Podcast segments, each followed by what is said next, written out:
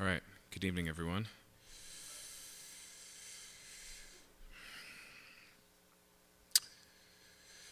Um, we'll be picking up in Genesis chapter 47 tonight. By the time we finish, we'll put the first book of the Bible in the rearview mirror.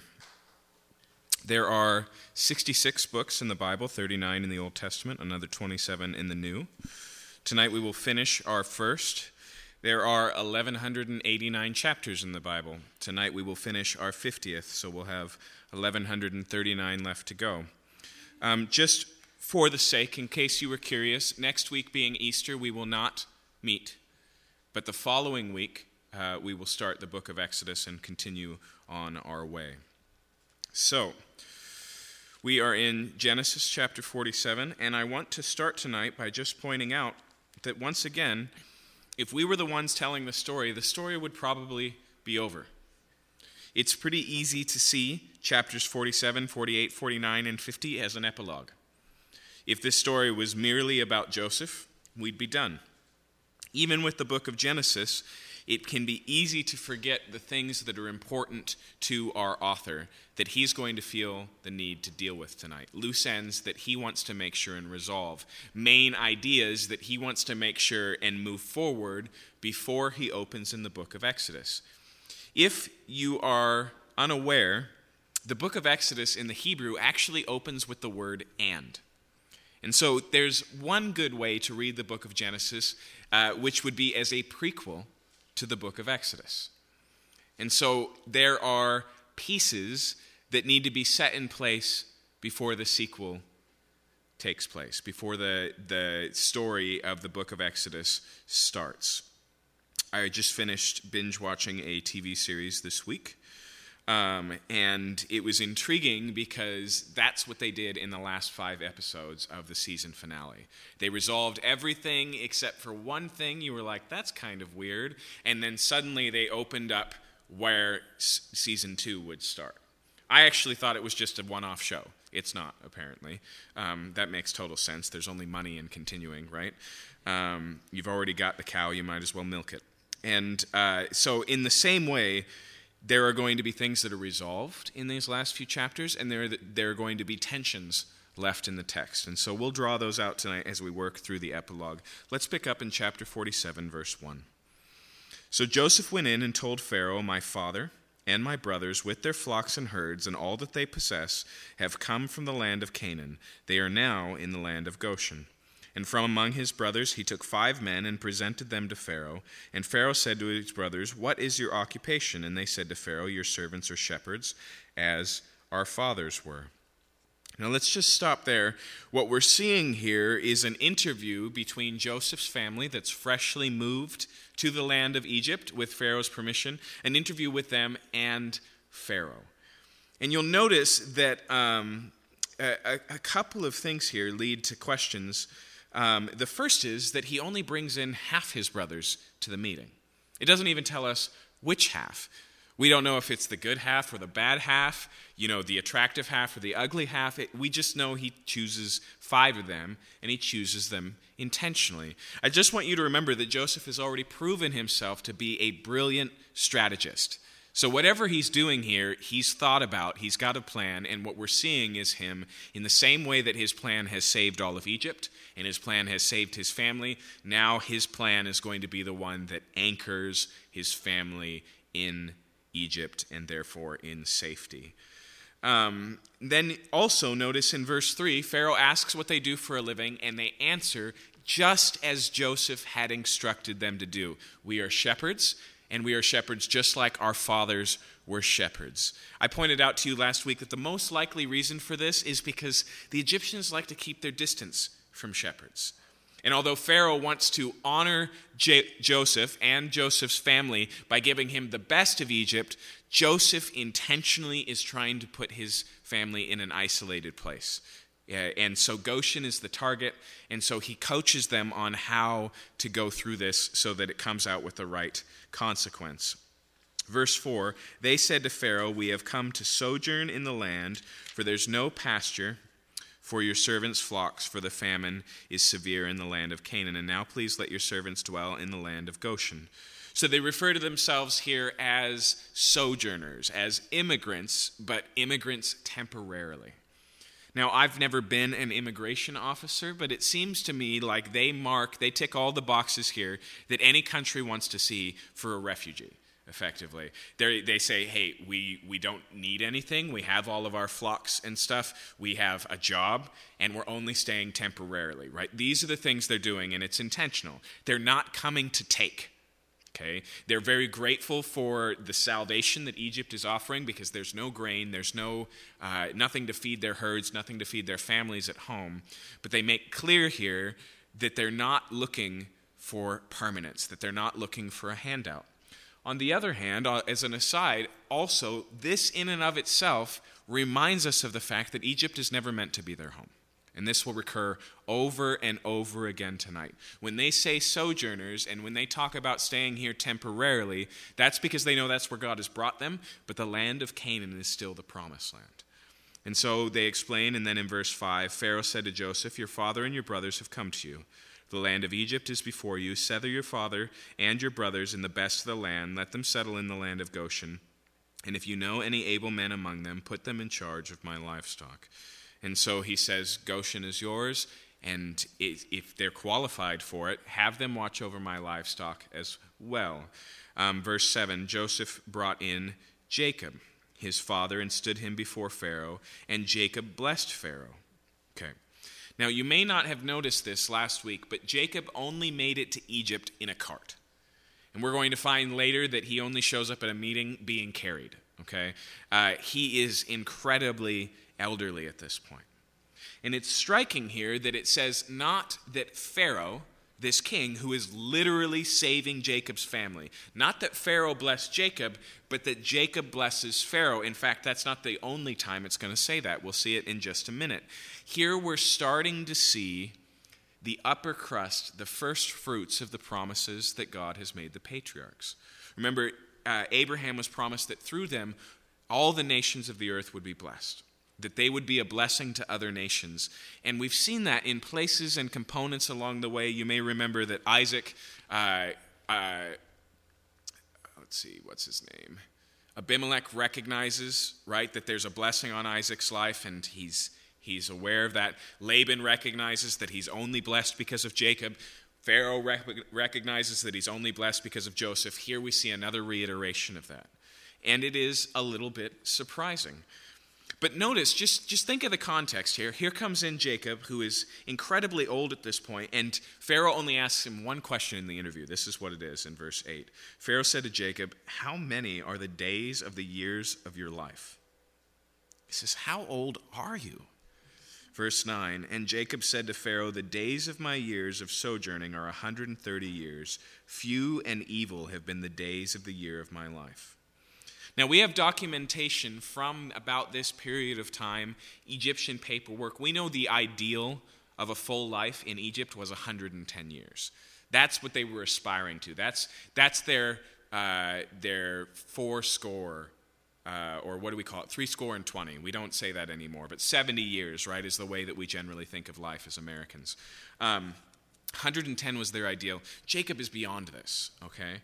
Um, but it's interesting here that when Jacob gives interpretation to his life, how does he see it? As short and as evil. Okay? He says it doesn't really add up to that much. In fact, he says, I haven't attained to the days of my father. If you go back and you check the record, Abraham and Isaac both lived longer than Jacob. Um, but on top of that, he says that this life that would have been seen by the Egyptians and even by the Jews as being blessed because of his old age, he says it's, it's evil. And no doubt he's thinking about all of the hard things he's been through in his life. The deception of Laban and the fact that he ended up not just with his beloved bride, but also with Leah, the conflict that that caused in his family, the fact that he fled from Laban, his father in law, right into, uh, right into Esau, and there was all of that, the fact that he's been limping for the last 70 years, the fact that Dinah, his daughter, was raped and his sons of consequence of that, wiped out an entire village and put his life at risk. The fact that Joseph, his beloved son, disappeared and he thought he was dead for almost 20 years. All of these components. He looks at his life and he says they've been relatively evil. Okay? Um, and so this is how he sees his days. And then notice what he says, um, continuing. He says, They have not attained to the days of the years of the life of my fathers and the days of their sojourning. Uh, let's pick up on that last word. Twice here, he says that his days are sojourning days. He sees himself on earth his entire period as a pilgrim. And in one sense, that's absolutely true, just totally naturally and obviously true. Abraham and his descendants come from Ur of the Chaldees. Canaan, now three generations in, they're new. They're immigrants to Canaan, and so that makes them sojourners. But it seems to me that he's pointing to something beyond that. In fact, that's an idea that the author of Hebrews picks up that Abraham, Isaac, and Jacob were all looking beyond what their life was to a city, as the author of Hebrews says, whose maker and builder was God, something more permanent. They looked at this life and they said, This is not the full totality of home. It seems to me that Jacob has come to recognize, even if he has to do it with the negativity to call his whole life evil, he's come to recognize what C.S. Lewis says a little bit sweeter. C.S. Lewis says there are many inns on the way home, but none of them so nice that we would mistake them for home itself. He goes on to say that that's by design, that God gives us glimpses of life as it was intended, but they always come with what Lewis called joy this recognition that what you're really after isn't here. That you only caught it in passing, that you've only seen the afterglow of what God has planned, but it's a testimony of the fact that the best is yet to come. By using the label sojourner, Jacob is pointing to the finality of his future, the consummation that he is looking forward to. And then, as he closes here, he closes the same way he started. Verse 10 Jacob blessed Pharaoh, and he went out from the presence of Pharaoh. So he blesses him on the way in, he blesses him on the way out. Verse 11 then Joseph settled his father and his brothers and gave them a possession in the land of Egypt, in the best of the land, in the land of Ramses, as Pharaoh had commanded. Now, this is the only place where we get a knowable, a knowable reference. Goshen isn't a, a region that we can find in ancient and old paperwork. The city of Ramses definitely is. And so this is what gives us a general feel for where they settle. And then, verse 12 Joseph provided his father, his brothers, and all his father's household with food according to the number of their dependents. Okay?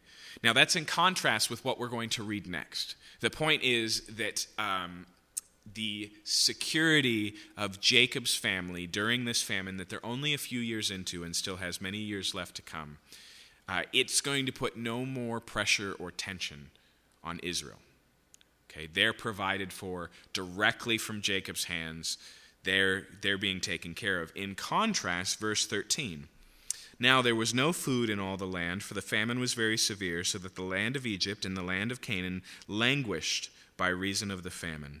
And Joseph gathered up all the money that was found in the land of Egypt and the land of Canaan in exchange for the grain they brought.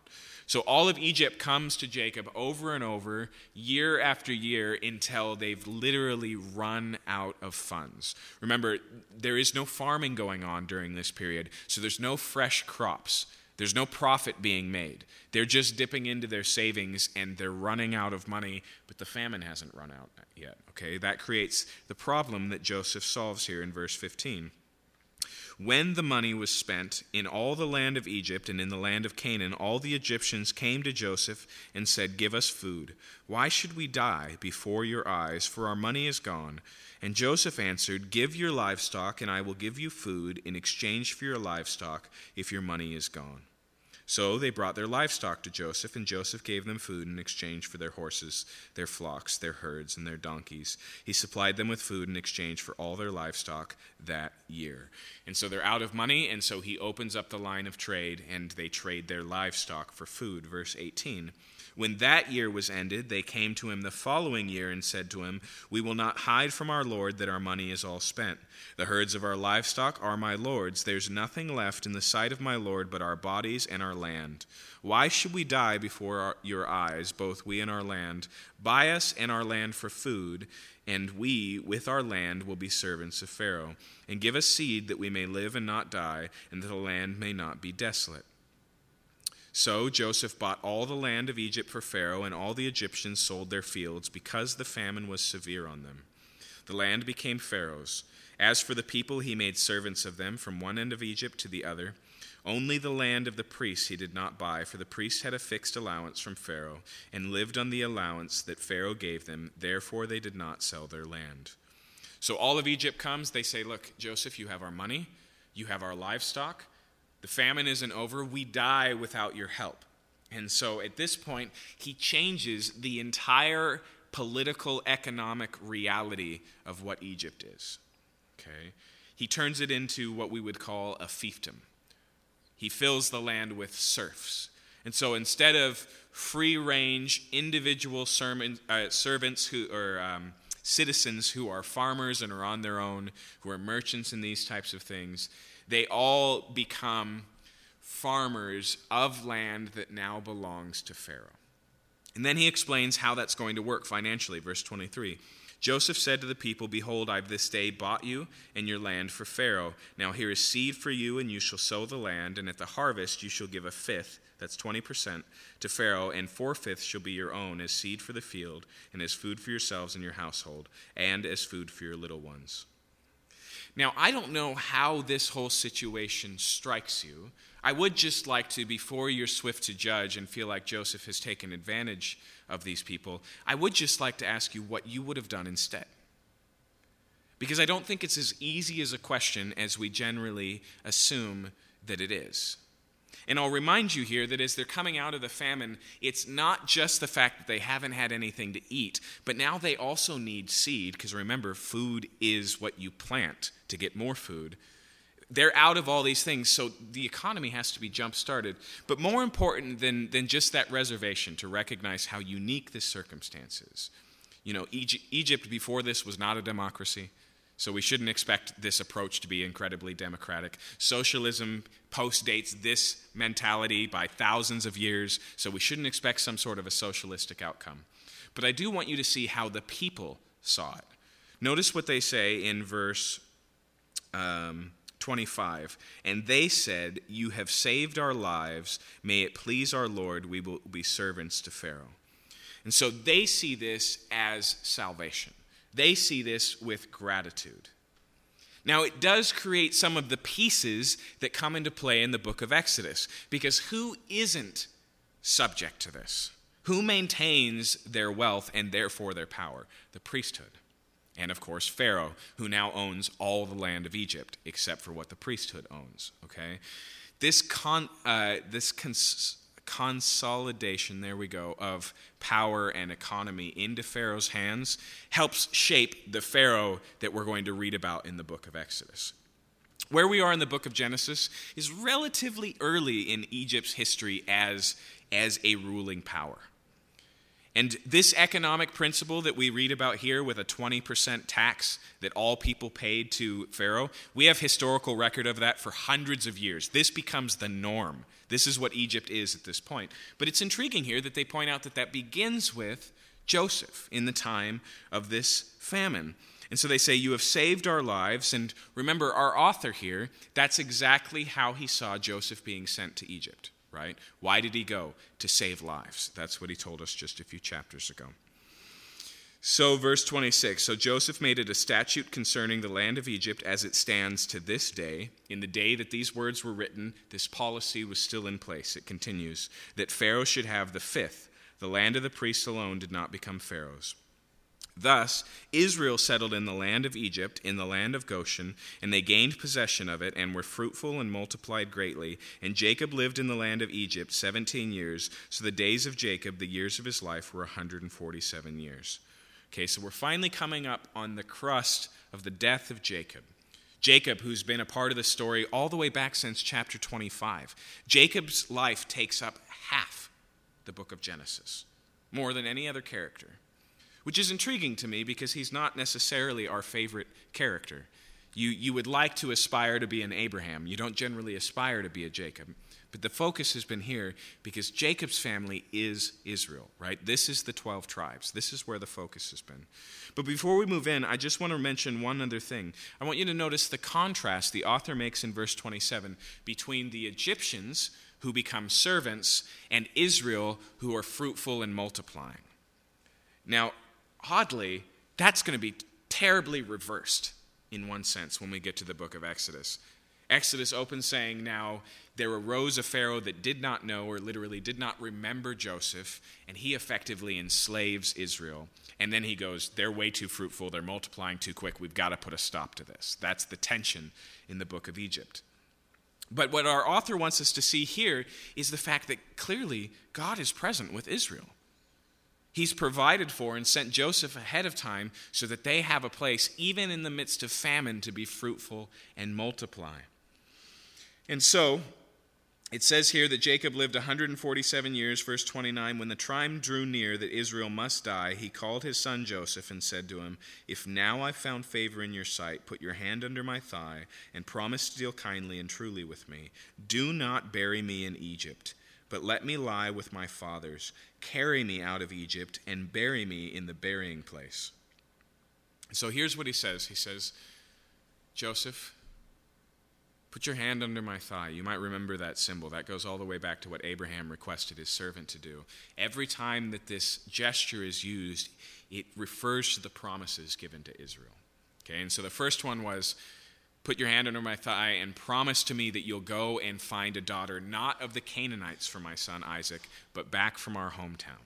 Okay? And here it's promise me that you won't bury me in Egypt, but that you'll carry my body back to the cave where Abraham, where Isaac, and where Sarah are buried, okay? Back there, bury me in the land of Canaan. Now, why is this such a big deal to Jacob? Who cares where you get buried, right? Jacob does. Why? Because he knows that Israel is the stage for what is to come. And if you will, he's been promised front row seats. And so he's going to go line up in the queue and wait for the doors to open. That's how he sees this act. It's a surprising act of faith for a guy who is now living in Egypt. In fact, it's, it's interesting to me because what we see here is, is more faith oriented than we usually see in Jacob's life.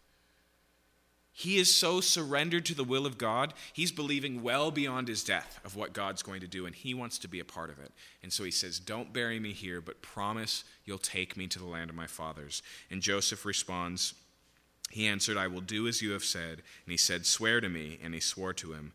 Then Israel bowed himself upon the head of his bed. Now, this is a hard phrase. Israel bowed himself on his bed. There's a couple of possibilities. One possibility is that that's how bad his health is, and that's the end of this interview, and he just lays down. Okay? But the fact that it uses the word bow points to something else. It points to the final missing component of Joseph's dreams. Remember, Joseph's dreams pointed not just to his brothers or his brothers' sheaves bowing down to him, but the sun, moon, and the stars, that even his parents would bow down to him. And it seems like here, Jacob is recognizing what? That his hands and his fate, because he's dying, are in Joseph's hands, right? That his fate is in the hands of Joseph, and he bows down to him, a surprising act in a patriarchal oriented culture, right? Um, but it's this final piece of fulfillment. And so, chapter 48. After this, Joseph was told, Behold, your father is ill. So he took with him his two sons, Manasseh and Ephraim. Okay, so first interview is just Joseph and Jacob. Now, a little bit later, and Joseph or Jacob is even worse off and Joseph hears about it, and he brings his sons at Jacob's request. Both of them, by the way, were born in Egypt. Verse 2 It was told to Jacob, Your son Joseph has come to you, and Israel summoned his strength and sat up in bed. And Jacob said to Joseph, God Almighty appeared to me at Luz in the land of Canaan and blessed me, and said to me, Behold, I will make you fruitful and multiply you. I will make of you a company of peoples, and will give this land to your offspring after you for an everlasting possession. And now your two sons, who were born to you in the land of Egypt before I came to Egypt, are mine. Ephraim and Manasseh shall be mine, as Reuben and Simeon are. And so, first, he recalls the promises that God has made that he would bless me, that I would be fruitful, that my descendants would be fruitful. And then he says, Now, Joseph, I want to take your two sons and adopt them as my own. Okay? When he says, as Simeon and Reuben, he means as equal inheritors of my inheritance. And so, effectively, instead of giving anything to Joseph, he gives a double portion to Joseph's sons, to Ephraim and Manasseh. Now, we've talked about this before. It was tradition in these days that your oldest son would receive double the inheritance of the rest of his brothers. Okay? So, when Jacob does this, he's not merely bypassing the oldest son for a younger. Jacob has 12 sons, and he gives it to the 11th, the double portion. Okay? He gives this blessing, the one that he fought his brother Esau, that he sold, you know, uh, his birthright. Uh, that's what we're talking about, is this birthright of the double portion. And Jacob says, Here's how I'm going to give out my double portion. Your two boys are now mine, and they're each equal inheritors with Reuben and Simeon and all of your brothers. Okay? So, he continues in verse 6 And the children that you fathered after them shall be yours. They shall be called by the name of their brothers and their inheritance. In other words, I'm adopting these two. If you have other sons, they're your sons. You give them your inheritance. And he says, also they will share a portion in the tribes of Ephraim and Manasseh. And he continues here in verse 7 As for me, when I came from Padan to my sorrow, Rachel died in the land of Canaan on the way where there was still some distance to go to Ephrath. I buried her there on the way to Ephrath, that is Bethlehem. Now, why does he add this comment at the end? It kind of bridges two realities one, why Joseph, and two, why now? And he points to his wife's funeral and he says, The wife that I loved, your mother, she died. And so he's thinking here about his own death as being imminent about him going the way of Rachel, if you will. And so he wants to do this now. And now we get into the formal practice of it. Verse 8 When Israel saw Joseph's son, he said, Who are these? And Joseph said to his father, They are my sons, whom God has given me here. And they said, Bring them to me, please, that I may bless them. Now that can seem a little bit weird off of first reading because how does Jacob not know who his grandchildren are? One. Wasn't he just talking about Ephraim and Manasseh? too? And aren't they just sitting there in the room? How can he make these promises and then go, now who are these little kids, right? Uh, in actuality, there's a couple of things to keep in mind. First off, look at verse 10. Now the eyes of Israel were dim with age so that he could not see. Just like Isaac in his old age, Jacob has a hard time seeing. And so it's not really surprising that he needs to affirm or confirm who it is who's standing in front of him. But more important than that is that this, in my opinion, is probably a formal expression of adoption. Have you been to a wedding? We open a wedding with these words Who gives this woman to be married to this man? Does the pastor not know? Do the people in the room not understand? No, it's a formal practice. When you read this this way, it makes a lot of sense. Listen again. When Israel saw Joseph's sons, he said, Who are these? And Joseph said to his father, They are my sons, whose God has given me here. And he said, Bring them to me, please, that I may bless them. This is probably just a formalized practice of adoption, of, of blessing. And so it starts. Now it explains again in verse 10 that the eyes of Israel were dim with age so that he could not see. So Joseph brought them near, and he kissed them, and he embraced them. And there's some echoes there of what Jacob did with Isaac. But here there's no deception. There's kissing, there's embracing, there's blessing, there's both sons. We'll even see an elder and a younger one. Jacob is blind, just like his dad was, but the deception is missing. But they, all of those things should be in our mind. And so, verse um, 11 Israel said to Joseph, I never expected to see your face, and behold, God has let me see your offspring also. Then Joseph removed them from his knees, and he bowed himself with his face to the earth. Okay. So, even that points probably to formal practice. At this time, Ephraim and Manasseh are not little boys. Okay? They're not just sitting on grandpa's knees. If, if the timeline works the way I think it does, we're coming to the end of the famine here. Um, and so, so these boys could be as young as six or seven, but also could be as old as almost 20. Remember that at this point, Jacob is 147. That's 17 years after the famine. Okay?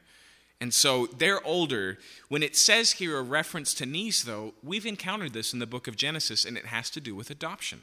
Do you remember what Sarah said to Abraham about his servant Hagar? Let her bear a child on my knees. Adoption. Let me take the child as my own. And so, whatever stand in version of that happens with adult children has been happening here. And he removes them from that place. And Joseph is so overwhelmed by this that he bows to his father, just as his father bowed to him just moments ago. So, uh, here's the blessing. So, verse 13 Joseph took them both, Ephraim in his right hand towards Israel's left hand, and Manasseh in his left hand towards Israel's right hand, and brought them near him. Does that seem overly descriptive? Right? You could paint this accurately. You know where the boys are standing, both in reference to Joseph and in reference to Jacob. But I want you to notice that it shows them as it shows it as Joseph steering this thing so that his oldest, Manasseh, is right next to Jacob's right hand, and Ephraim to his left. The culture generally honored right handedness as being more special, more sacred, all of these things. Um, and so the better part of the blessing is the right handed blessing. Joseph goes, he's the older, he goes here. Now, notice what Jacob does. Verse 14 Israel stretched out his right hand and laid it on the head of Ephraim who was the younger, and his left hand on the head of Manasseh, crossing his hands, for Manasseh was the firstborn. And so Jacob, who can't really see, sees these kids steered in, and instead of what you would expect, he crosses his arms and lays his hands on the opposite children's heads. Okay? Now, we should be not really surprised by this because there's been an ongoing pattern. It wasn't Ishmael, but Isaac. It wasn't Esau, but Jacob. Here it wasn't Judah, but Joseph. And so as it's pu- pushing on, it's not surprising that once again it's the younger and not the elder. So at this point, all the way through Genesis, we're finally in a place to ask why? Why in the world is there this constant, repeated reversal? In the clear teaching that's pointed to in the New Testament, specifically in the book of Romans, is that's how God works. His choosing is not based to the standards or to the will of men, and he's trying to lay down a principle here that it's not the greatest or the best or the firstborn or the strongest that I'm going to use. There's something arbitrary in God's choice, at least from our view, right? I don't know how you feel about Jacob versus Esau. Paint it one way, and Esau is kind of an idiot. He doesn't seem to care about spiritual things, and so we can go, Jacob's a better choice. On the other hand, we look at Esau and he's, you know, formal and quick to forgive and trusting and all is forgiven and refusing gifts and he looks all well put together and Jacob is a total mess. And so it's a little bit hard to read. I don't want to overplay this, but at its very least, this repeated for every patriarch's children reversal here is pointing to the fact that God's going to do whatever he darn well pleases. Okay? And so this happens. Now, notice Remember, this is Joseph the beloved. Notice how he responds. So, well, we got to do the blessing first. Our, our, author doesn't want us get to, to get distracted by what Joseph does, so he saves it here. And so, verse 15, he blessed Joseph and said, The God before whom my fathers, Abraham and Isaac, walked, the God who has been my shepherd all my long life long to this day, the angel who has redeemed me from all evil, bless the boys and in them let my name be carried on, in the name of my father Abraham and Isaac, and let them grow into a multitude in the midst of the earth. So he passes on the blessing here. And notice he does it in relatively both and terms. Right? There's not a great blessing for Ephraim and a lesser blessing for Manasseh. It's not like when Isaac blessed Jacob and Esau was begging and saying, Bless me too. And he says, I've only got basically a half blessing for you. I'm all blessed out, but here's the remainders. Here's what's left in the barrel, right? That's not really what goes on here, but that shows us how important the right handed, the physical symbol, symbolism of the right hand was. That the blessing is the same, but one is the right hand blessing, okay? And so he says this, he passes on this blessing, verse 17. When Joseph saw that his father laid his right hand on the head of Ephraim, it displeased him, and he took his father's hand and moved it from Ephraim's head to Manasseh's head. Okay, so it tells us the whole blessing, and then we find out that Joseph's not happy and he tries to interfere. Two things. The word there for displeased is deeply angered, it's incredibly strong. He is very upset by this. Second, the word for moved means to grab Okay, it's a strong term as well. He, he, he's not being gentle at all. He goes, This isn't right at all. And he tries to force his father to go about it right. I just find that to be a striking thing for Joseph, who just got the oldest son blessing, right? Who knows that the birth order can be broken, and yet he still wants the best for his baby. Joseph, who knows that favoritism put him in slavery and sold him away from his family for 17 years, that Joseph is playing favorites. Guys, we talked about how Judah gets around this last time, and what did we see?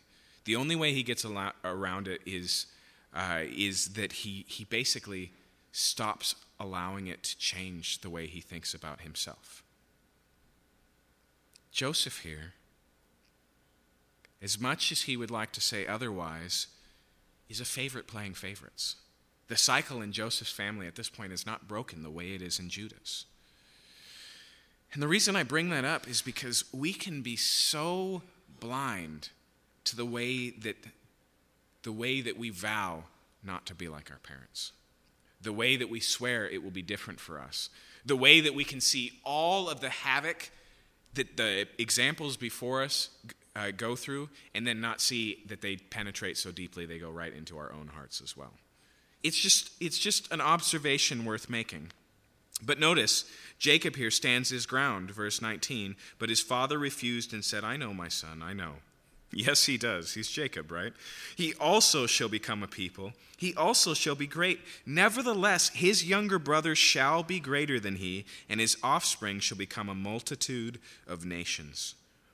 And so he says, I know how you feel. I know what you want, but I also know what God is going to do, and he's going to bless Ephraim. In fact, Ephraim's prominence is so strong that after the kingdom splits into the northern kingdom and the southern kingdom, into the tribe of Judah, that's the southern kingdom, into what we call Israel, the northern kingdom, by the time we get to the prophets, sometimes they just refer to the entire 10 tribes of the northern kingdom as Ephraim. That's how much he grows. He grows so much that he's the dominant of all tribes in that half of the nation. Okay? Jacob sees that in advance and he recognizes it here. Verse 20 So he blessed them that day, saying, By you Israel pronounce, will pronounce blessings, saying, God make you as Ephraim and as Manasseh. He says, collectively, all the other tribes will see how fruitful you guys will be. And they'll say, May you, my son, my, my son of Judah, may you, my son of Simeon, may you, my son of Gad, may you be fruitful as Ephraim and Manasseh. Okay? Thus, he put Ephraim before Manasseh. Then Israel said to Joseph, Behold, I'm about to die, but God will be with you and will bring you again to the land of your fathers. Moreover, I have given to you, rather than to your brothers, one mountain slope that I took from the hand of the Amorites with my sword and with my bow. And so the last thing he gives here is a little bit of property. And it's from a story that we're not told. He says, There's a little slope of land in the land of Canaan that I fought for and I'm giving it to you. Okay? So, once again, we would assume the story is over. And if the story was about Joseph, it would be. The blessing is passed on to him. The wording of the blessing for Joseph's sons is the same one that we've seen in Abraham, Isaac. At this point, we'd assume that Joseph is where this line is going, that that's how we would trace the lineage. We would expect that, but once again, the author brings in another meeting and widens the audience. First, it was just Joseph. Then it's Joseph and his two sons. And now it's Joseph and all of his brothers, chapter 49. Then Jacob called his sons and said, Gather yourselves together, that I may tell you what shall happen to you in the days to come. And so he gathers his whole family together and he begins to prophesy over them. He says, Here's what's coming, not for you, but your children and your children's children. For you, in fact, most of what he says is going to apply to when they leave Egypt. Okay? And so he just prophetically lays out the future of all of his children. Now, another thing I want you to notice is that um, when we look at the Pentateuch as a whole, that's Genesis, Exodus, Leviticus, Numbers, Deuteronomy, there are these seams in the story. This is one, the end of Deuteronomy would be the last one. There's a few others along the way. Every one of them is a big block of poetic text. And what's fascinating is all of them all of them focus in on the future and specifically on a coming king. Okay? There's an incredible book. It's a scholastic read, so reader beware, called The Meaning of the Pentateuch by a guy named. He's got a very difficult name. Hold on. John Sailhamer. The Meaning of the Pentateuch. And what he argues is that the way that these five books are put together intentionally points past their failure, the failure of the old covenant, to the coming of the new. That they're intentionally arranged to show that the best is yet to come, that these things weren't the whole story. That, and, and here's the first exhibit A that he points to Genesis chapter 49. I told you earlier that the story of Joseph is not really about Joseph. Now, prize, surprise number two, it's not really about Judah. But we'll see that as we go. So he walks through his kids. And here's another thing, just a side note. He starts in order. So we look at the oldest to the youngest. After a while, that starts to break down, and we don't actually know why. Some have reasons for believing so that are, um, are uh, literary, structural type things. Could be. Others think maybe this is just how the boys were in the room, and he just goes around the room. I would say that's just as likely. But for whatever reason, um, they're not in the birth order. And on top of that, some of them have relatively long sections, and some of them are just a couple of lines. What's interesting is that Judah and Joseph are the biggest. And the reason that I mention that is I already told you that Israel, the second half of, of Israel after they split, gets known as the sons of Joseph, as Ephraim. Judah becomes the name of the other two tribes. And so their prominence in Israel's history is already referenced just in that fact, just in the way they're laid out here. But let's look at them one by one. Verse 2 Assemble and listen, O sons of Jacob. Listen to Israel your father. Reuben, you are my firstborn, my might and the firstfruits of my strength, preeminent in dignity and preeminent in power. He doesn't say anything surprising there. That's what any father would have in those days said about his oldest son. You're the guy. You're the inheritor. You're the one. You're the first expression of my strength. You are my firstborn son. But then notice what he says next. Verse 4 Unstable as water, you shall not have preeminence, because you went up to your father's bed, then defiled it. He went up to my couch. Okay, so what does he say here? He says, That was your destiny, and it was spoiled because of your behavior. When he says unstable as water, imagine trying to build something on water right? That's, that's the idea of instability here. And he points specifically to an instance that we were just referred to earlier in the book that there was an occasion where he slept with his stepmother, where he went into uh, his father's uh, concubine, Bilhah, and slept with her. So, not his mom, but his, uh, not even his mom's servant, but, but Rachel's servant, okay? And we find out here that Jacob remembers that. And he sees the entire story of Reuben under this principle. That's just a demonstration of it. And he basically says, because of that, you will not excel. And it's worth pointing out that following, following Reuben's history gets really difficult, okay? Because there's no hero that we can name from the tribe of Reuben. There's no king or any kings from Reuben. There's no judge in the days of judges from the tribe of Reuben there's just nothing there. There's no preeminence whatsoever. He continues on and he goes uh, to Simeon, but notice he says Simeon and Levi. He takes the second and the third and he takes them together. And he says this Simeon and Levi are brothers. They're all brothers, right? What is he saying when he says this? Two peas in a pod. I'm dealing with you together because you're always together, because uh, you're together. And he says, Weapons of violence are their swords. Now, in Hebrew, that's a really hard phrase. I want to just point you to one interesting possibility. There are some that argue that when it says weapons of violence there are their swords, that the word swords is actually their wedding plans. Weapons of violence are their wedding plans. I know that sounds totally crazy, but do you remember the story? What he's about to refer to that Levi and Simeon did is they're the ones who orchestrated the wiping out of Shechem because of the raping of Dinah. And so you remember Shechem and his, uh, and his son come and they say, Hey, we know we got off to a wrong start, but we want to marry Dinah. And they go, Yes, here's the wedding plan. And what is the wedding plan? It's bloodshed, right? So it's probably, at least it's interesting, that may be what it's pointing to. Either way, this is the event. He says, This is the defining event of your life. And so he says, Weapons of violence are their swords. Let my soul not come into their counsel. O my glory, not be joined to their company. For in anger they killed men, and in their willfulness they hamstrung oxen.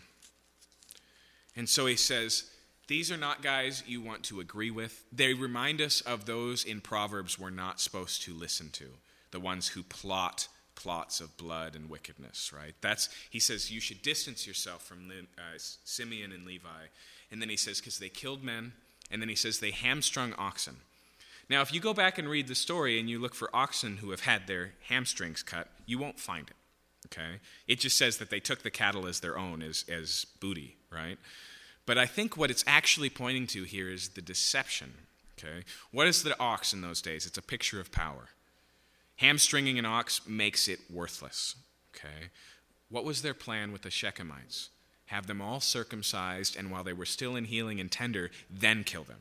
Okay? So their violence is not straightforward, it's not courageous. They take advantage. They hamstring them first, referring to this circumcision, and then they kill them. Okay? And so he says in verse 7 Cursed be their anger, for it's fierce, and their wrath, for it is cruel. I will divide them in Jacob and scatter them in Israel. He says, Because of their behavior, they'll be scattered in Israel. They won't have territory of their own. And that's exactly what happens, but it happens in two very different ways. For Simeon, he kind of just settles with Judah and just he just spreads across. He doesn't get his own land, he can't conquer it. But with Levi, Levi doesn't get an inheritance because they become the priesthood.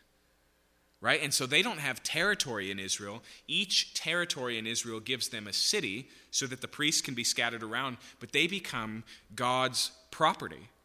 And so they're not given property because God is their property, because God is their inheritance. And it's a striking thing because the origin is the same. Where does the lineage of the priesthood point to? A murderer. Where does the lineage of Simeon point to? A murderer, and yet one just kind of dissipates across Israel with no destiny, and the other graciously is given the priesthood. Okay?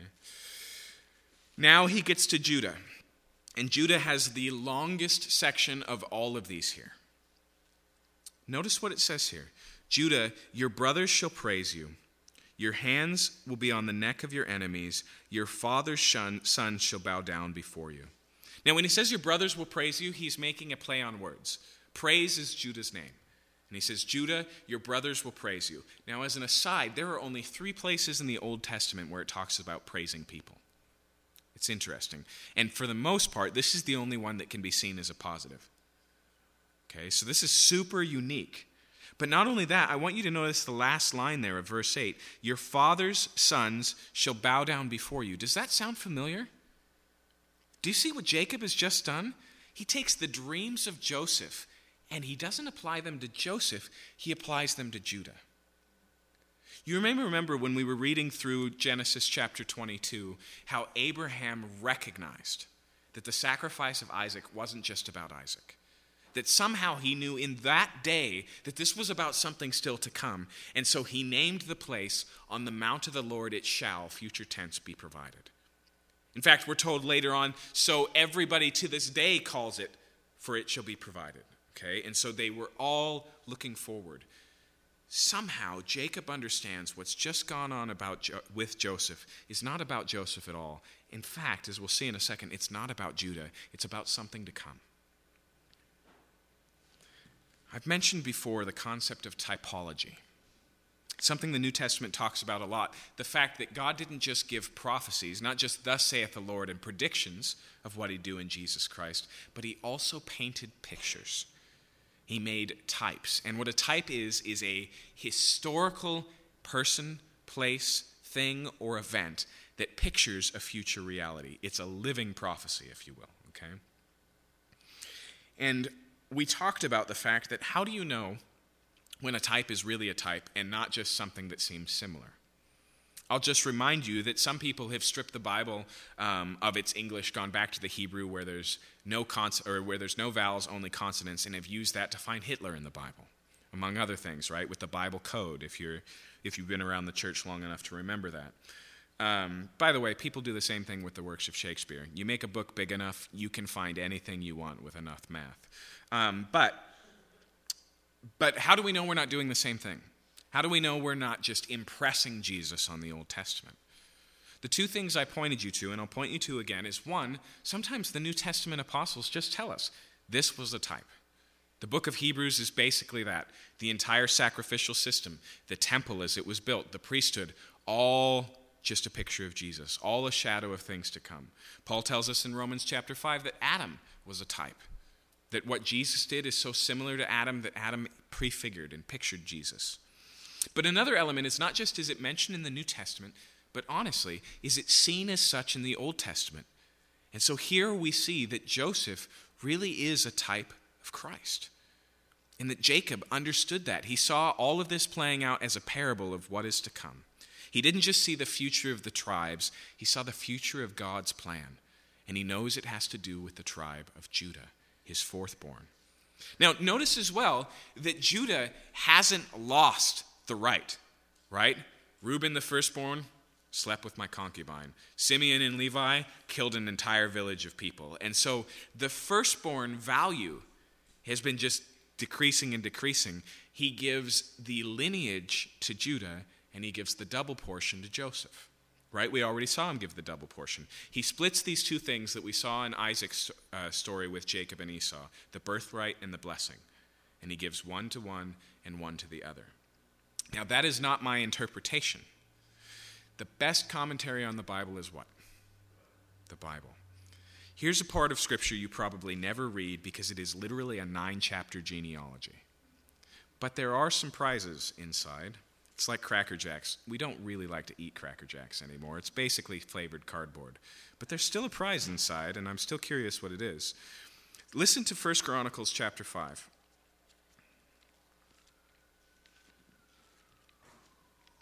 And I meant what I said. First Chronicles, the first nine chapters are just genealogy, but tucked right in the middle in chapter 5, the author of Chronicles is talking about this story right here. And if I can get there, this is what he says. In verse 1, he says, The sons of Reuben, the firstborn of Israel, for he was the firstborn. But because he defiled his father's couch, his birthright was given to the sons of Joseph, the sons of Israel, so that he could not be enrolled as the oldest son. Though Judah became strong among his brothers, and chief or king came from him, yet the birthright belonged to Joseph. Do you see what he says here? He says the lineage, the king, the genealogy, that goes to Judah, but Joseph got the birthright, right? Which is the same thing we're talking about, okay? So, back in the book of Genesis, he, he takes this dream of Joseph and he says, This dream hasn't been fully and completely fulfilled. This dream is still looking forward.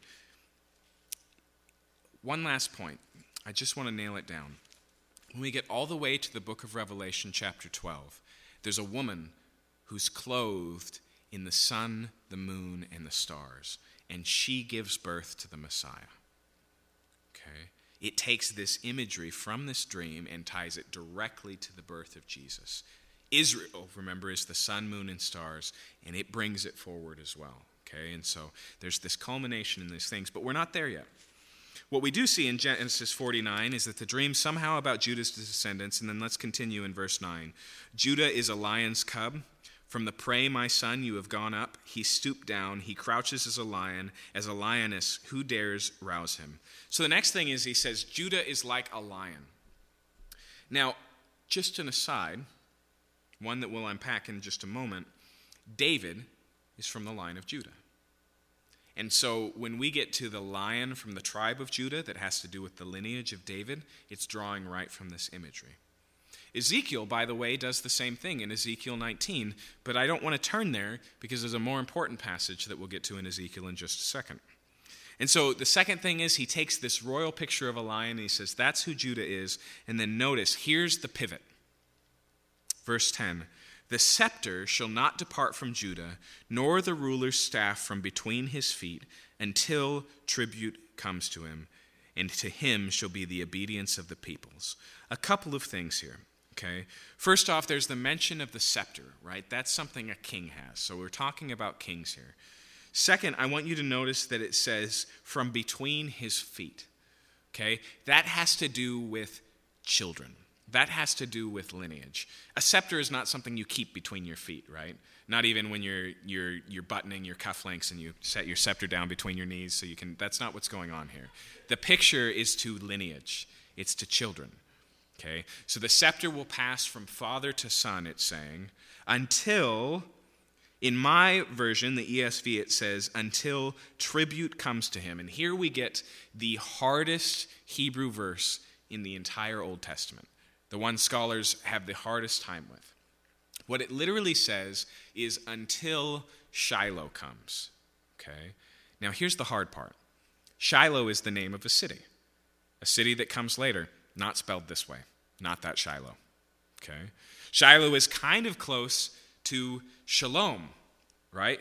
To this idea of peace until peace comes, but it's not the word for shalom, and we can't prove the thing before it. Maybe your verse says, and, and just leaves it open until Shiloh comes, and so it's just a name and we don't know what it means, but when he shows up, it'll say, Hello, my name is Shiloh. That's one possibility. Okay? Another one is what the ESV says, until tribute comes to him.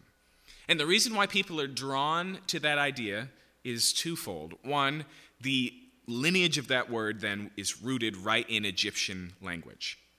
They're in Egypt, kind of makes sense, right? Second, it has a good parallel in the next sentence until tribute comes to him, and it continues here, um, and to him shall the, be the obedience of the peoples.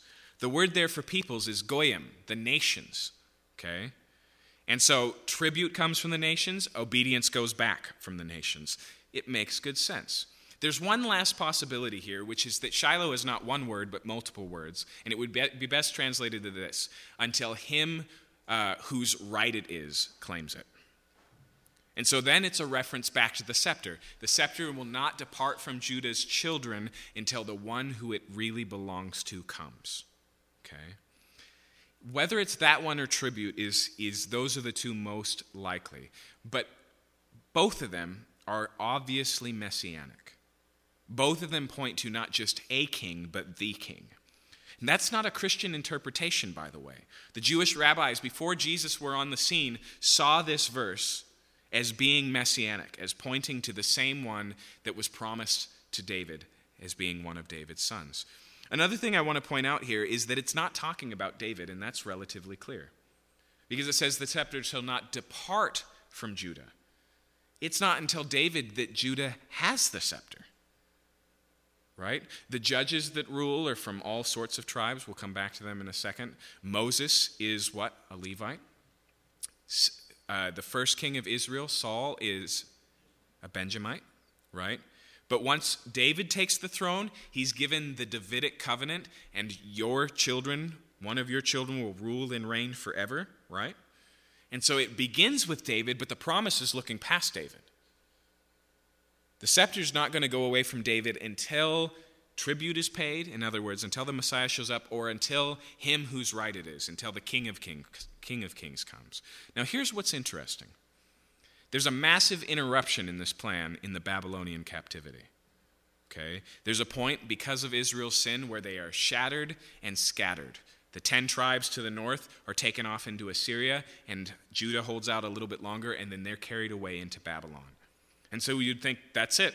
Where's the promise now? Who's ruling now? After that point, all the way to the day of Jesus, Israel lives under the thumb of powers. First Babylon, then Medo Persia, then the Greeks, then the Romans. It's just wave after wave of conquerors, and at the bottom of all of those feet is always Israel. So, how can we as Christians justify that? It is intriguing. In fact, it's fascinating that Daniel is the advisor both to the Babylonians and the Medo Persians. And guess which tribe he's a part of? Judah. And so, even there, the power of Israel remains in Judah. Now, Ezekiel understands that tension. And so, this is what he says in Ezekiel chapter 21. And this is why uh, I'm drawn to him whose right it is. That version is found in the Septuagint, the Greek translation. That's how the Greek says this verse. And it agrees with what Ezekiel says in Ezekiel 21. I'll just read it to you. Here in Ezekiel 21,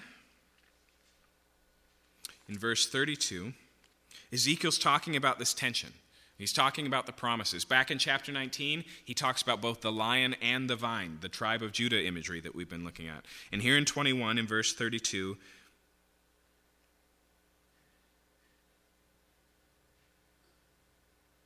oh no, I wrote the reference down wrong. Either that or my handwriting's just that bad.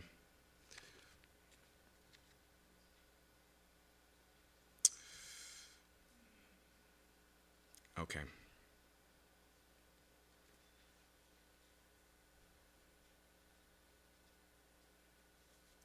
I might just have to surrender that. Let me check chapter 20. In fact, let me check my pocket.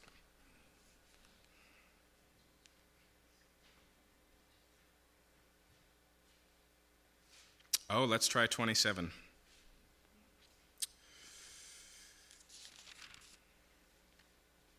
That's what I want.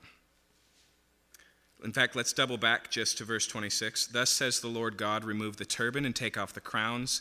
Things shall not remain as they are. Exalt that which is low and bring low that which is exalted. A ruin, a ruin I will make it. This also shall not be until he comes, the one to whom judgment belongs, and I will give it to him. Okay? The Greek there in the Septuagint are word for word the same in Genesis 49 and here. In other words, what he says is this captivity is permanent until Messiah. Okay? And so this story is moved forward. So let's go back and finish up Judah and we'll look at the other kids. The last image here is the hardest one to handle because it's the most poetic. In fact, if you read the Song of Solomon, this is going to sound familiar in its imagery, which is why it's so hard to understand because it's so Eastern. It's so foreign to us. And so this is what it says about Judah, about this king, about this coming one. Verse 11 binding his foal to the vine and his donkey's colt to the choice, choice vine. Let's take that one first. Okay, so there's a mule and it's being tied to a grapevine. Okay, why? Frankly, it's a terrible idea. Okay, because what happens if you put the fruit of your vineyard in front of your pack animal? He eats it. One commentator that I enjoyed put it this way it's the ancient equivalent of lighting a cigar with a $100 bill. Okay? It's just a sign of ridiculous wealth. You don't care that you tied him up and that it's a threat to your crops because you have so much. It's no threat. You're, uh, you're babying your animal. It continues on here and it says, He has washed his garments in wine and his vestures in the blood of grapes. Now, there is some overlap in the imagery between this and the book of Revelation that I don't want to deny. When Jesus comes, he comes as one in a garment as though it's been washed in blood. Okay? As though it's been washed in grapes. He says, Why, why is your uh, robe this way? And he says, I've been pressing the winepress of the wrath of God, and I've been doing it alone. Okay? That may be what's going on here, but it also may just be another, another thing of wealth. Okay? Wine is a relatively expensive commodity to wash your clothes in. And the point here is not that it's also going to stain your clothes, although that's evident, it's that it's a tremendously expensive practice. Okay? And it continues on and it says next, his eyes are darker than wine and his teeth are whiter than milk. And we still have a hard time with that. We know that the other time it refers to eyes that are darkened by wine, that means drunk, but that's not what it says here. It says darker than wine, and teeth wider than milk. Probably here it's just a picture of beauty, attraction, attractiveness. Okay? But either way, we have this beginning shaping that began with just the seed of the woman, the seed of Abraham, the seed of Isaac. Now we discover that that seed will be a king. That he will be a king not only of Israel, but of the nations, okay? This prophecy of what God is going to do in Jesus Christ is taking shape. There's more form to it than there was. But Judah's not the only kid on the roster, and so he continues here about Zebulon, verse 13. Zebulon shall dwell at the shore of the sea. He shall become a haven for ships, and his borders shall be at Sidon. Okay, Sidon is the capital of Phoenicia, and so um, what he's saying here is that the territory that will be given to Zebulon will be effectively the Sea of Galilee. So he's not talking about the Mediterranean Sea in ships, he's talking about the Sea of Galilee. And so, for example, if you uh, open up to Isaiah chapter 9, there's a prophecy about the coming Messiah who will come to Zebulun and to Naphtali at the Sea of Galilee, which is quoted by the Gospel of Matthew. Okay? So this is where they settle, around the Sea of Galilee. Verse 14 Issachar is a strong donkey, crouching beneath or between the sheepfolds. He saw that a resting place was good and that his land was pleasant, so he bowed his shoulder to bear and became a servant at forced labor. This one's a little bit harder to interpret. You have to remember who would have been reading this book over the ages. Some of them would have been, uh, been Issachar's descendants, right? It seems to be saying that he'd pick choice land and then he'd get comfortable and he'd end up being enslaved. Okay? We know in the book of Judges that was a component of a lot of them, that they didn't drive out all the Canaanites, and so there were battle and wars. And you may remember the story of, um, of Gideon, that there was this cycle, and so a judge would raise up and uh, knock out the enemies, and then the enemies would come in in the days of their children and, and establish power again. It's probably a reference to that, but we don't have a ton of information to really nail it down. Verse 16 Dan. Dan shall judge his people as one of the tribes of Israel. Dan shall be a serpent in the way, a viper by the path that bites the horse's heels so that the rider falls backwards. And so, what does he say about Dan? He says he's basically going to be effective in battle, but also crafty. Not so much like a lion, like Judah was, but more like a serpent. Okay? Now, it's interesting that Samson would be a judge from the line of Dan. And notice that it says um, that he shall judge his people as one of the tribes of Israel. Judge there. Don't think white wig and, and a modern judge. Think deliverer. That's what the word means, like the book of Judges. What it seems to be recognizing here is very much tied to Samson because Samson was terribly selfish, and yet his victory against the Philistines was to the benefit of all of Israel. Okay, it wasn't just Dan and the Danites who enjoyed this victory, but Samson's victory was huge. You may remember that in his death, he killed tons of Philistines. Then it says in verse 18, I wait for your salvation, O Lord. And this has been so mysterious to commentators because it's almost like uh, Jacob interrupts himself here and he pauses just to pray. And he just says, God, save us, okay? Now, this is so mysterious that some people actually believe that the Antichrist character that we get to in the New Testament must be somehow related to the tribe of Dan. In fact, in the book of Revelation, Dan is the tribe that's missing. Now, before you get weirded out by that, remember that the 12 tribes are not 12 anymore, right? Because now we have Manasseh and Ephraim. And so when they number them, they always number as 12, and somebody always gets left off. Okay? The Danites are also the first ones to embrace idolatry. It's in their towns where the golden calves are set up that Israel worships. So there's some things going on, there's some factors. But here's another interpretation that I'm drawn to. There are six of these prophecies given, one to each child, except that Simeon and Levi are together. This is the halfway mark. Okay? Six of them have been given, six still to come, and in the middle of it is this recognition that God is the Savior. I wait for your salvation, O Lord.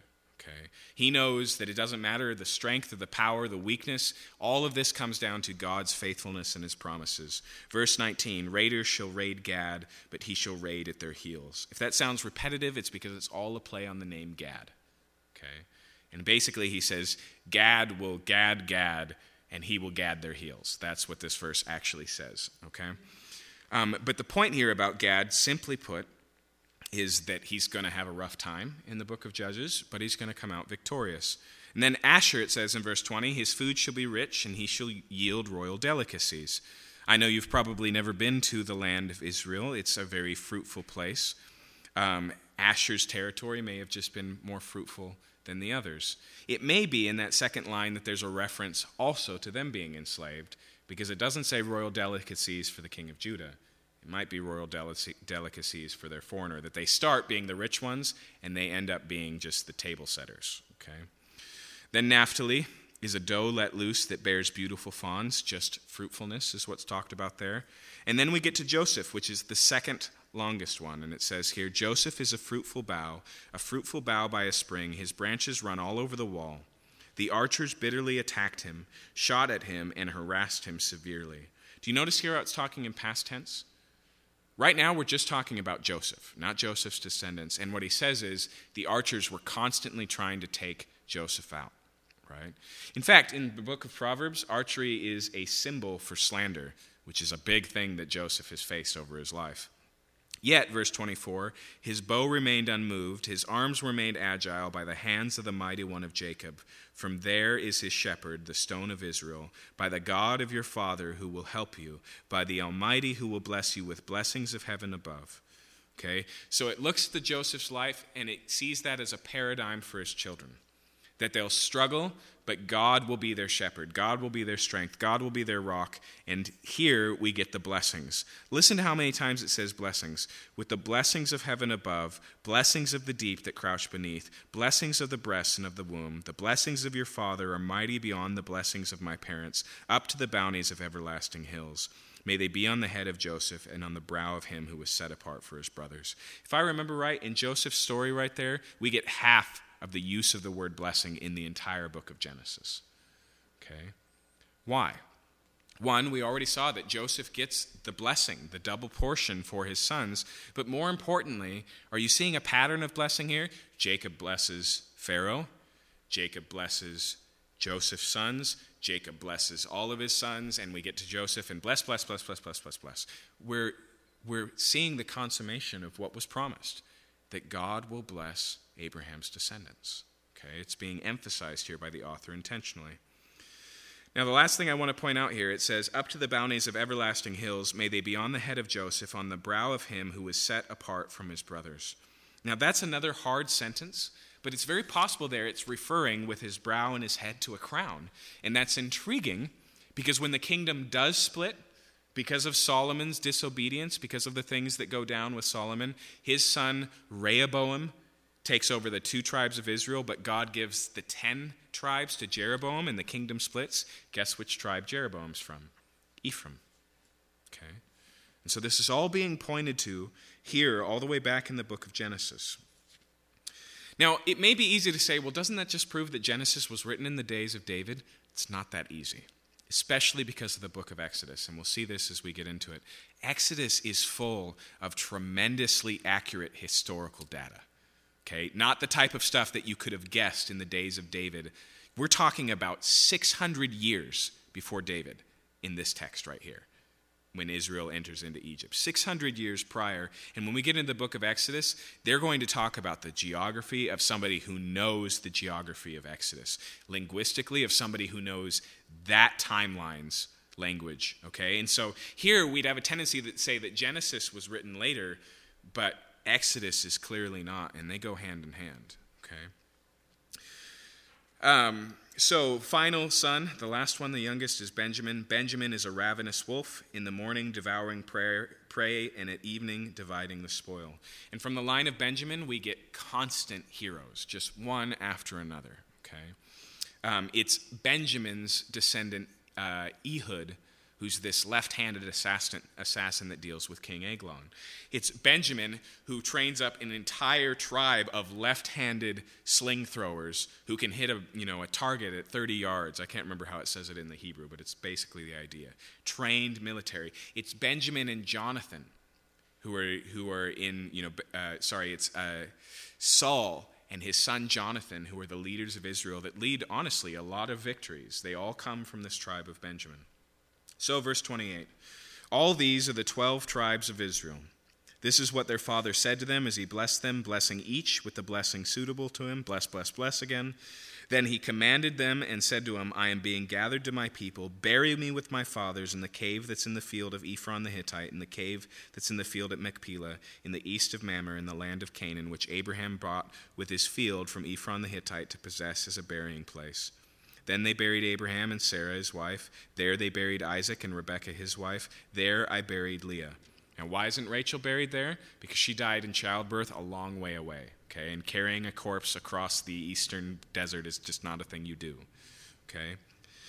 Uh, that field and the cave that's in it were bought from the Hittites. When Jacob finished commanding his sons, he drew up his feet into the bed and he breathed his last, and he was gathered to his people. Even here, the author has been building towards this. So, first, he bowed on his bed, and then he drew his feet into his bed, and now he draws his feet into his bed, and he breathes his last, okay? And so here, he finally dies. Chapter 50 Then Joseph fell on his father's face and wept over him and kissed him. Remember, that was a promise that Jacob was given by God before he left the land, that Joseph would be there to close his eyes. And so he's intimately right here at the death of his father. Verse 2 Joseph commanded his servants, the physicians, to embalm his father. So the physicians embalmed Israel. Forty days were required for it. That is how many are required for embalming. And the Egyptians wept for him seventy days. And when the days of weeping for him were past, Joseph spoke to the household of Pharaoh, saying, If now I've found favor in your eyes, please speak in the ears of Pharaoh, saying, My father made me swear, saying, I'm about to die in my tomb, uh, die in my tomb that I hewed out for myself in the land of Canaan. There you shall bury me. Now therefore let me please go up and bury my father, then I will return. And Pharaoh answered, Go up and bury your father as he made you swear. So Joseph went to bury his father. With him went up all the servants of Pharaoh, the elders of his household, and all the elders of the land of Egypt, as well as all the household of Joseph, his brothers and his father's household. Only their children, their flocks, and their herds were left in the land of Goshen. And there they went up with him, both chariots and horsemen, and it was a very great company. When they came to the threshing floor of Atad, which is beyond the Jordan, they lamented there with very great and grievous lamentations, and made mourning for his father seven days. When the inhabitants of the land, the Canaanites, saw the mourning on the threshing floor of Atad, they said, This is a grievous mourning by the Egyptians. Therefore the place was named Abel Mizraim. It's beyond the Jordan, and Abel Mizraim means mourning of Egypt. For his sons carried him to the land of Canaan and buried him in the cave at the field of Machpelah to the east of Mamre, which Abraham bought, which the field of Ephron the Hittite to possess as a burying place. After he had buried his father, Joseph returned to Egypt with his brothers and all who had gone up with him to bury his father. Now, I want you to notice the reaction that Egypt had to the passing of Jacob. It's overwhelming, right? It's not just that he goes through the standard Egyptian practice of embalming that takes 40 days, but included in that 40 days and beyond is 70 days of national mourning, okay? The flag at half mast for months. Okay? And then it's not just Jacob's family that goes and mourns for him at the funeral, but all of the leadership of Egypt, all of Pharaoh's counselors, all of the elders of Egypt, they all go and they go through the practice of mourning. Why? Do they care about Jacob? No. They care about Joseph, right? It's out of respect for Joseph that they go through all of this practice because Jacob matters to Joseph, okay? So they do just as Jacob had called them to do in verse 15. When Joseph's brothers saw that their father was dead, they said, It may be that Joseph will hate us and pay us back for all the evil we did to him. So their thinking is here okay, now that dad is gone, maybe now Joseph is going to get his revenge. And there's precedent for them to think that way because that was how Esau threatened Jacob. Esau said, As soon as Isaac is dead, I'm going to kill my brother right? And so their thinking is maybe just out of respect for dad so that it wouldn't give him a heart attack, he, he delayed the real plan. And now, now he's going to take us out. Verse 16. So they sent a message to Joseph. They don't go in person at first, saying, Your father gave this command before he died. Say to Joseph, Please forgive the transgression of your brothers and their sin, because they did evil to you. And now please forgive the transgression of, your, of the servants of the God of your father. Joseph wept when they spoke to him. And so they concoct this plan. It's possible, I'll grant you, it's possible that Jacob actually passed on this message. That's not how the story reads, does it? They come up with a plan and they think, okay, the only thing keeping us safe was dad, so let's say, hey, dad's last will and testament includes don't kill us. Okay, that's their plan. And it says here that Joseph wept. Why does he weep? Because there's not an ounce of revenge left in him. He can't believe that they're still afraid of him. Remember, this is after he, uh, he had wept and embraced them and said, Hey, God has done this all for good. After he had been providing for their families for years and years, this is, you know, at least 17 years later. And they still are afraid, and so he weeps. They come to him in verse 18. His brothers also came and fell down before him and said, Behold, we are your servants. But Joseph said to them, Do not fear, for am I in the place of God? As for you, you meant evil against me, but God meant it for good to bring about uh, bring it about that many people should be kept alive as they are today. And so here we get even clearer of a statement of how Joseph sees this story. What you meant for evil, God has used for good. Now, we talked about that in connection of the cross being the ultimate expression of that, but I want you to read it in the audience of the book of Exodus, okay? In those who walk out of Egypt. This whole being in Egypt thing is going to look evil pretty soon, right? In fact, he tells the story so carefully to show that it's not Joseph's fault that now Israel is enslaved, it's God's plan. And he reminds them in the midst of this that even in the midst of Joseph's story, it looks awful. It looks like evil, but God has a plan and he's carrying it out. Okay? That's being reminded and emphasized here so that Israel, in their own circumstances, as they're constantly complaining, as we'll see in Exodus and Numbers, can be reminded of the fact that God is at work, that this is by the plan, that this is his intention. And so he says in verse 21 Do not fear, I will provide for you and your little ones. Thus he comforted them and spoke kindly to them. Now, one last thing. We're going to close in just a minute, but I want you to notice something new. What happens between Abraham's two sons? Separation permanently. What happens between Jake or Isaac's two sons? Separation permanently. With Joseph being sold into slavery, it looks like that whole thing's at risk, and yet they are reunited and fully reconciled. Okay? There's a lot of patterns in the book of Genesis. This one is put to rest right here. And that's an important one to make, right? Because these are the fathers, the founding fathers of the 12 tribes. The unity of Israel comes from these men. And so there's this division and there's this tension. Can you relate to that? Probably. Can you imagine what it would be like to be from a nation of the 12 tribes, to be rubbing shoulders against one another, to be having problems, and have to remember no, we're family, right? It's easier to do in a household. It's, it's hard enough to do in a household. It's even harder to do in a nation, right? And so all of this is very intentional. And so it finishes here with the death of Joseph, right? To kind of close his story out, verse 22. So Joseph remained in Egypt, he and his father's house. Joseph lived a 110 years. Interesting that it's the Egyptian ideal that I mentioned earlier. Verse 23 Joseph saw Ephraim's children of the third generation. The children also of Machir, the son of Manasseh, were counted as Joseph's own. So it tells us two things here. One, he not only sees his children's children, but his children's children's children, okay, which is a tremendous blessing. Anyone with grandkids will tell you how great that is. So can you even imagine great great grandkids? Um, but the second thing it mentions here is that he follows his father's practice and adopts Manasseh's sons as his own. Okay? And then it says in verse 23 or 24, and Joseph said to his brothers, I'm about to die, but God will visit you and bring you up out of this land to the land that he swore to Abraham, to Isaac, and to Jacob. Then Joseph made the sons of Israel swear, saying, God will surely visit you, and you shall carry up my bones from here. And so he, like his father, says, it's a little different. He doesn't say, Take me to Canaan and bury me there. He says, When we all leave Egypt, take me with you. Which, once again, is what is it? It's a testimony of faith. Joseph says, Someday God's going to do what he promised and lead us out of here. When you go, take my bones with you and bury me in the land. And so, even his death becomes an act of faith. And we'll see in the book of Exodus that that's exactly what happens. So, verse 26 Joseph died, being 110 years old. They embalmed him, and he was put in a coffin in Egypt. Okay? So, I want you to notice we see a lot of resolve in this passage. Old patterns are broken, old problems are solved. The blessings of Abraham we're seeing are abundantly fulfilled. Be fruitful and multiply. Multiply. In fact, I forgot to mention this, but when it says um, that Ephraim, Ephraim will be blessed, the word there it uses is swarm, that they will swarm that goes all the way back to the first creation of life, the swarms that will swarm in the ocean on day five. Okay? And so there's this big tying up that's happening. But notice at the same time, what's the last word of the book? Egypt.